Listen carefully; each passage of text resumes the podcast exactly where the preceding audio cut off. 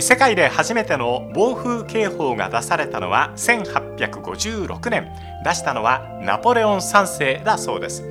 猛烈な嵐によって沈没した軍艦アンリ4世号。嵐が来ることを知る手立てはないか。ナポレオン3世はパリの天文台に調査を依頼しやがて天気図が完成したそうです。天気は移動してくるもの。気象の断りを知った瞬間。フットボールにも気圧配置やら勢力図があります。今日はラ・リーガにおける気圧配置などを伺いましょう。こんにちは倉敷はそうです。ラジオクラッキー小沢一郎さんとお送りします。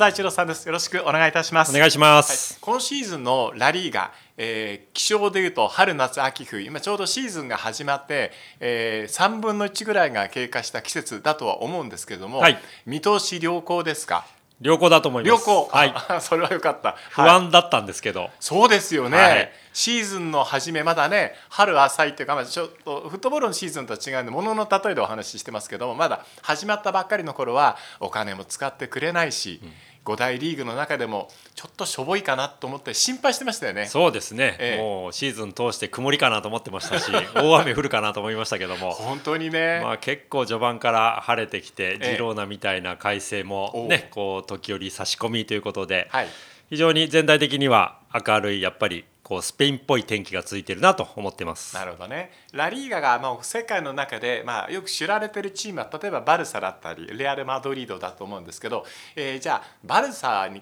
対して小沢さん今シーズン今どんな印象を抱いているかそこから教えてください。バルサは逆に悪くなっております。ありゃりゃ。シーズン序盤はいいかなと思ってましたが、やっぱりけが人が多発したことによってプラスエル・クラシコで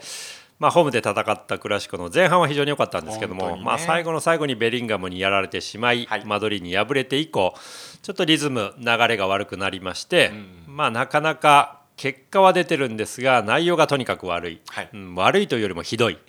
まあ、そういうサッカーになってしまっているので、まあ、チャビ監督が目指しているであろうあるいはバルサの、まあ、本来こうクラブの哲学として持っているようなボール保持、まあ、そこから攻撃をして、まあ、相手陣内でこうずっとサッカーを展開するみたいなことが全然できなくなってますから、うん、まあこれからどうするのかなっていうようなタイミングだと思います。マルサの中でこう低気圧が接近してきたなっていうのは例えば怪我人っていうところもあると思うんですがその辺はこれからどんな感じなんですかね？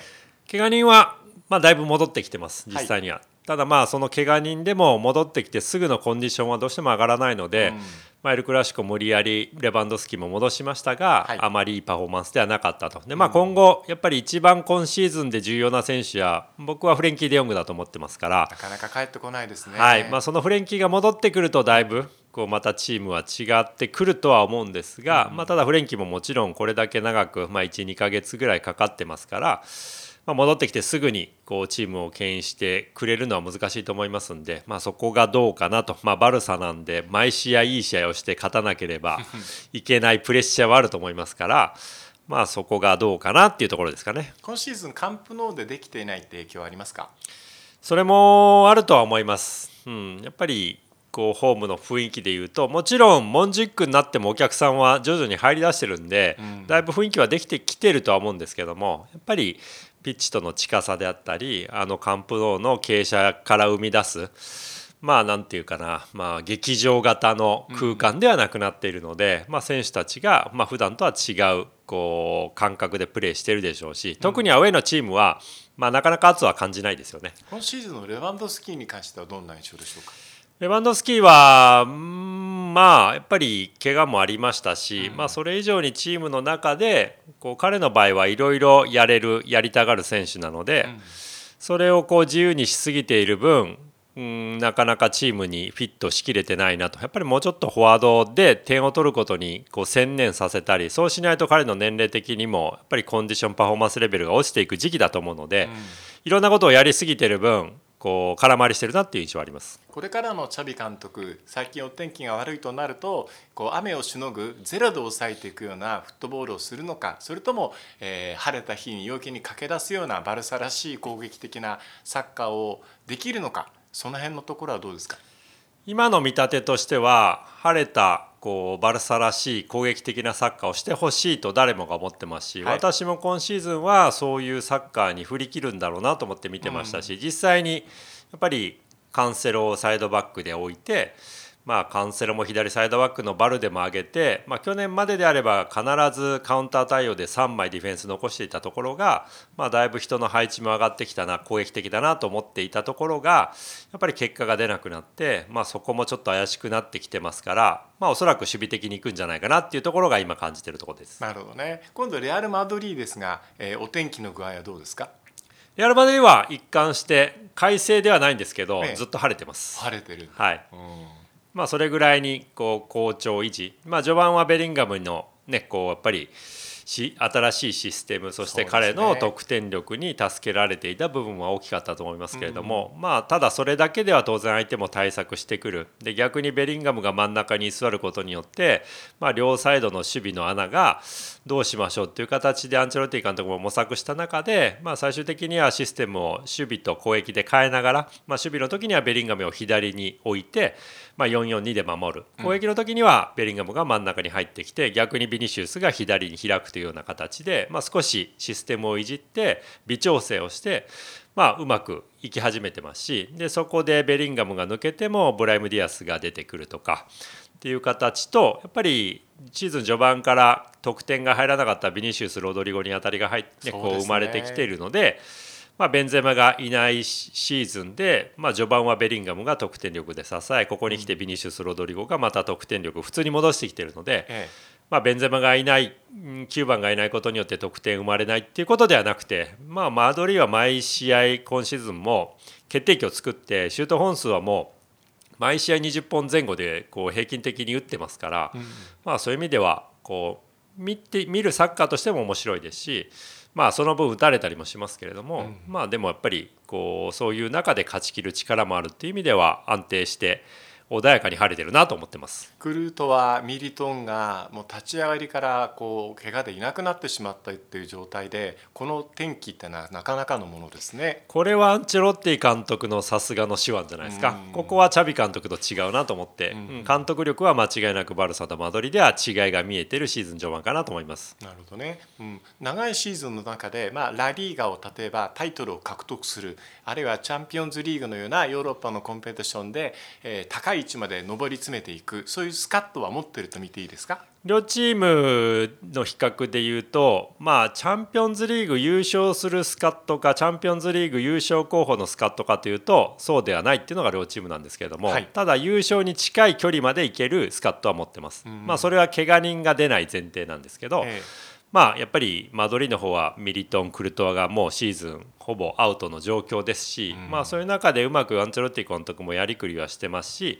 まあ、今現状怪我人もセバージョスがいたりアルダ・ギュレルもずっと怪我でなかなかデビューできないっていう状況が続いている中でも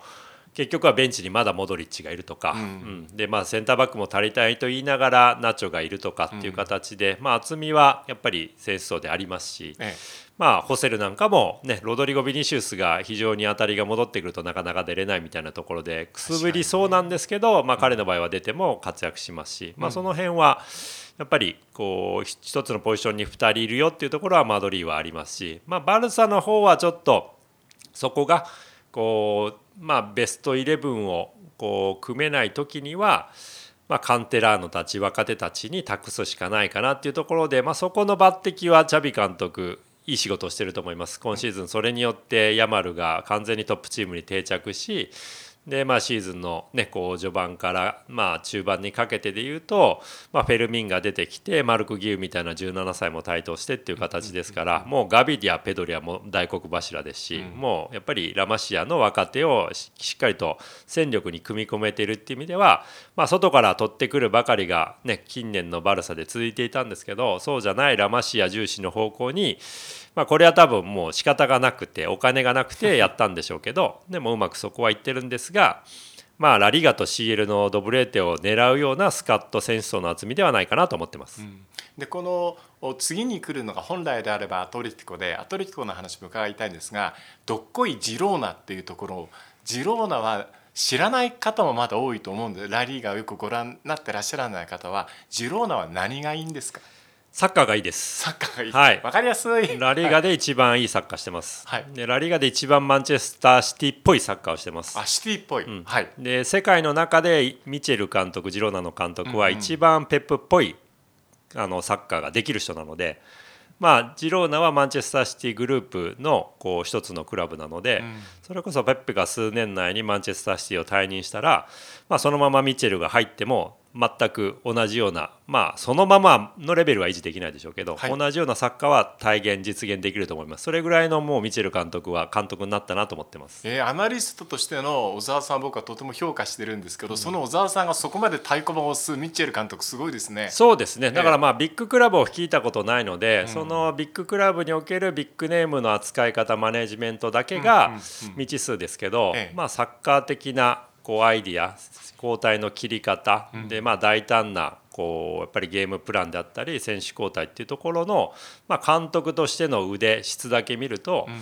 もうそそのレベルになってるんじゃないかなと思います。なるほどね、ちょっと下世話な質問一つしたいと思うんですけども、例えばそのペップのようなサッカーができるミッチェル監督のジローナーというチームがあるとするとそれにリーガの中で一番近いのはバルサじゃないですか、はい。バルサ、まあ、昨シーズンもロメウとか取りましたけども、ジローナから何人かバルサに移籍したい移籍させたいとバルサ側が考える選手はじゃあいっぱいいるっていうふうに思っていいんですか、多分そう見えあのジローナのサッカーってバルサにフィットしそうに見えますし、はい。選手がうまく見えるんですよ、それがそれはサッカーやその戦術が選手のレベルを引き上げてるからなんですけど、そうすると今、ね、ちょうどこのタイミングで11月のタイミングで A 代表に選ばれたアレイシ・ガルシアみたいな選手は、はい。まあ、バルサ欲しいなって思うはずとの選手なんですけどバルサに行ったら今のバルサと絶対フィットしないです。あそうなんだ、うん。まあ、実際にオリオ・ロメオがフィットしてないですから、やっぱりバルサに行くとあの戦術が助けてくれないので個がむき出しに剥がされる、去年まででいうとオリオ・ロメオが戦術的にしっかりグループで攻撃も守備も振る舞えたところが、もう一人でカウンター対応しなければいけない、そうすると用意どんで走り負けちゃうので、去年までのブスケツと同じような状況になるっていうところは、まあ、そこが全然違うので言ったらあのジローだから選手取るよりもミチェル監督取った方がいいと思います。なるほどね、はい。うん。まあ、去年の、ね、バルサのブスケツ最後のシーズンでしたけどフレンキー・レヨングがそばにいてくれてこそっていうところはちょっとありましたもんね。そうですね、まあ、そこは間違いなくありましたし、ブスケツ一人じゃ難しいんでっていうシーズンでフレンキーがねあれだけのプレーをしてくれましたから、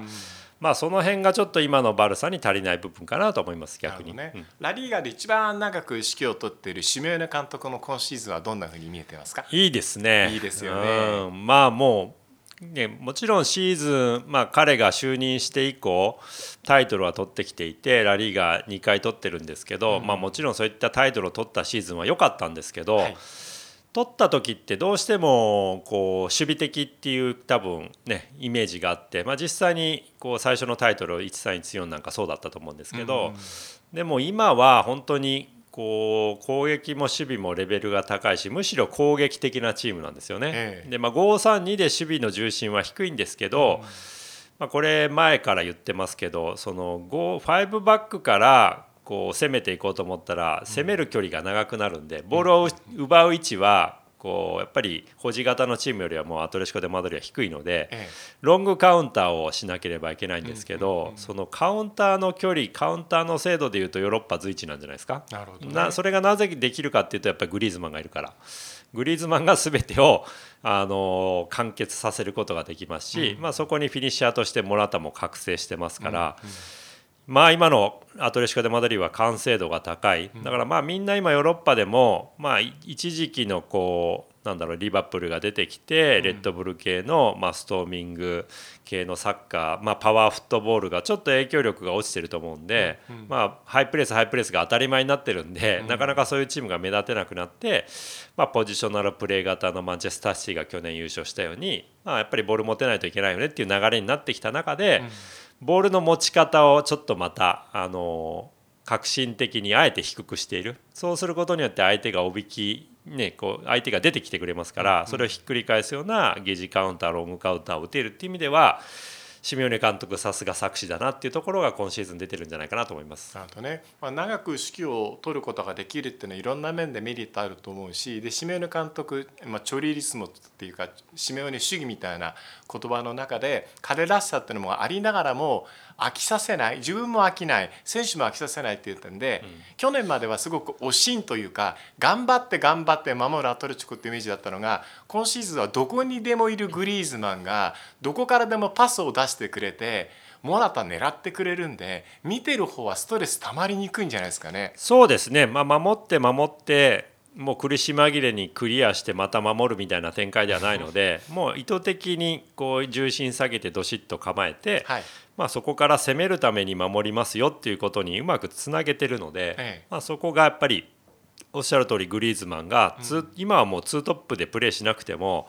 言ったらねチャンピオンズリーグのセレティック戦でもインテリオール中盤でプレーしてましたから、はい、まあそうやって中盤に降りてもプレーできるし、うん、でまあディフェンスラインに降りてきて守備もするしっていうところで。うんうん。もうオールコートでフリーマンできますからまあ本当にグリーズマンがすごすぎるからこそうんまあ成立している機能しているシステム戦い方だとは思いますけどまあでもグリーズマンが抜けてもアベレージ高い選手が揃ってるので、うん、まあ、今シーズンでいうとラリーガも CL もまあ、2冠を取れるっていう意味ではマドリーとアトレシコ僕は同等レベルで狙えるぐらいの、うん、チームにはなってると思います。なるほどねなんかこうグリーズマンとビッツェルとかなんか楽しそうにやってるのを見てるとあこのチームは随分明るくなったなって僕は 思ってるんですけど日本的にやっぱ注目しているのはレアル・ソシエダ、はい、久保建英選手のいるチームなんですが、まあ、久保選手の今シーズンの充実ぶりもあってヨーロッパの舞台でも頑張ってるし、はい、ラレアルいいですよね。ラレアルもそうですね、はい、まあ、一時期やっぱりこう、まあ、スタメンとサブの差がかなりありましたから、うん、まあ、それによって、まあ、スタメン組が疲弊して過密日程で消耗して疲れて、まあ、特に久保なんかのコンディションも落ちましたし。まあそれによって厳しいから結果出ないかなと思いましたけども盛り返してきましたね、ね、だからまあそこの戦い方をうまく今野監督含めて、うん、そしてサブ組の台頭も多少あるので、うん、非常に充実した戦力ででまあ週末のリーグ戦よりも今シーズンの序盤はやっぱりチャンピオンズリーグにどちらかというと注力をしてまあそこにベストメンバーをぶつけていくっていう戦い方でやっぱり開幕から4節の時点でグループステージ突破を決めてしまうっていうところはまあ相当やっぱり力はあるなと思いますから、まあ、選手層的にベスト16行って御の字のチームクラブだとは思うんですけど、でもまあここからサプライズ台風の目で暴れることは可能だと思うので、ね、まあ、対戦カード相手によってはベスト8、ベスト4ぐらい行ってくれるチームじゃないかなと思います。今野の監督それにしてもオヤルサバルを我慢強く待ってその回ありましたね。そうですね、えー、やっぱりね、こう監督として我慢できる人ですし、我慢しましたね、まあ、クラブとして我慢できるクラブっていうのもありますし、うん、サポーターがそういうのを許容してますし、うん、でオヤルサバルが、ね、こう悪かったら悪いなりにチームがそれで結果出なくてもいいよっていうぐらいのやっぱり文化ではありますから、うん、それぐらいにオヤルサバルが絶対的で。こうね愛されてますからだからこそやるサバルもこうやってまた再び完全復活するっていうところと、まあ、何よりやっぱりカンテラーノが中心で、ねこうずっと生え抜きで育っている選手たちでやってるので。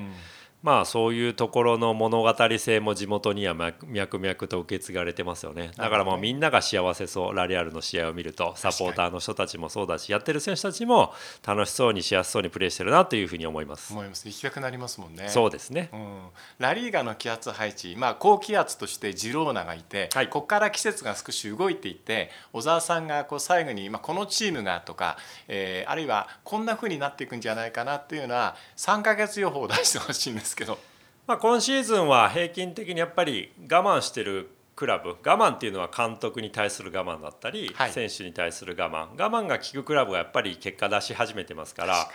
今日まあ今日話してないですけど例えばベティス、うん、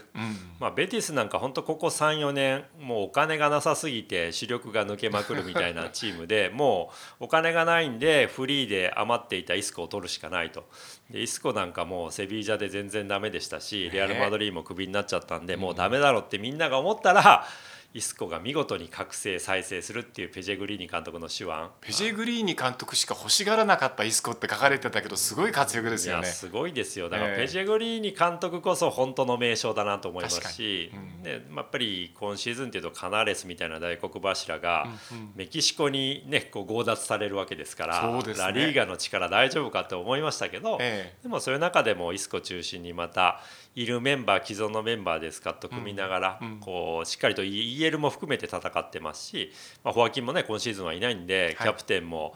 まあね、直前でルイス・ペリパみたいな選手もサウジアラビアに行っちゃったんだけど、ね、ベッセラがキャプテンマークも開いて、ね、たくましく戦うとかっていうところも含めてやっぱり、うん、なんかそういう我慢強くやってるクラブに、うん最終的にはこう結果が転がってくる。逆に我慢強くなれなれないセビージャみたいなクラブとか、ちょっと心配なビジャレアルとかは監督コロコロ変えて、まあ、悪循環っていう流れになってるようには見えます。なるほどね、うん、はい。わかりました、えー、今日はラリーが定点観測気圧配置について小沢一郎さんにお話伺いました。どうもありがとうございました。ありがとうございました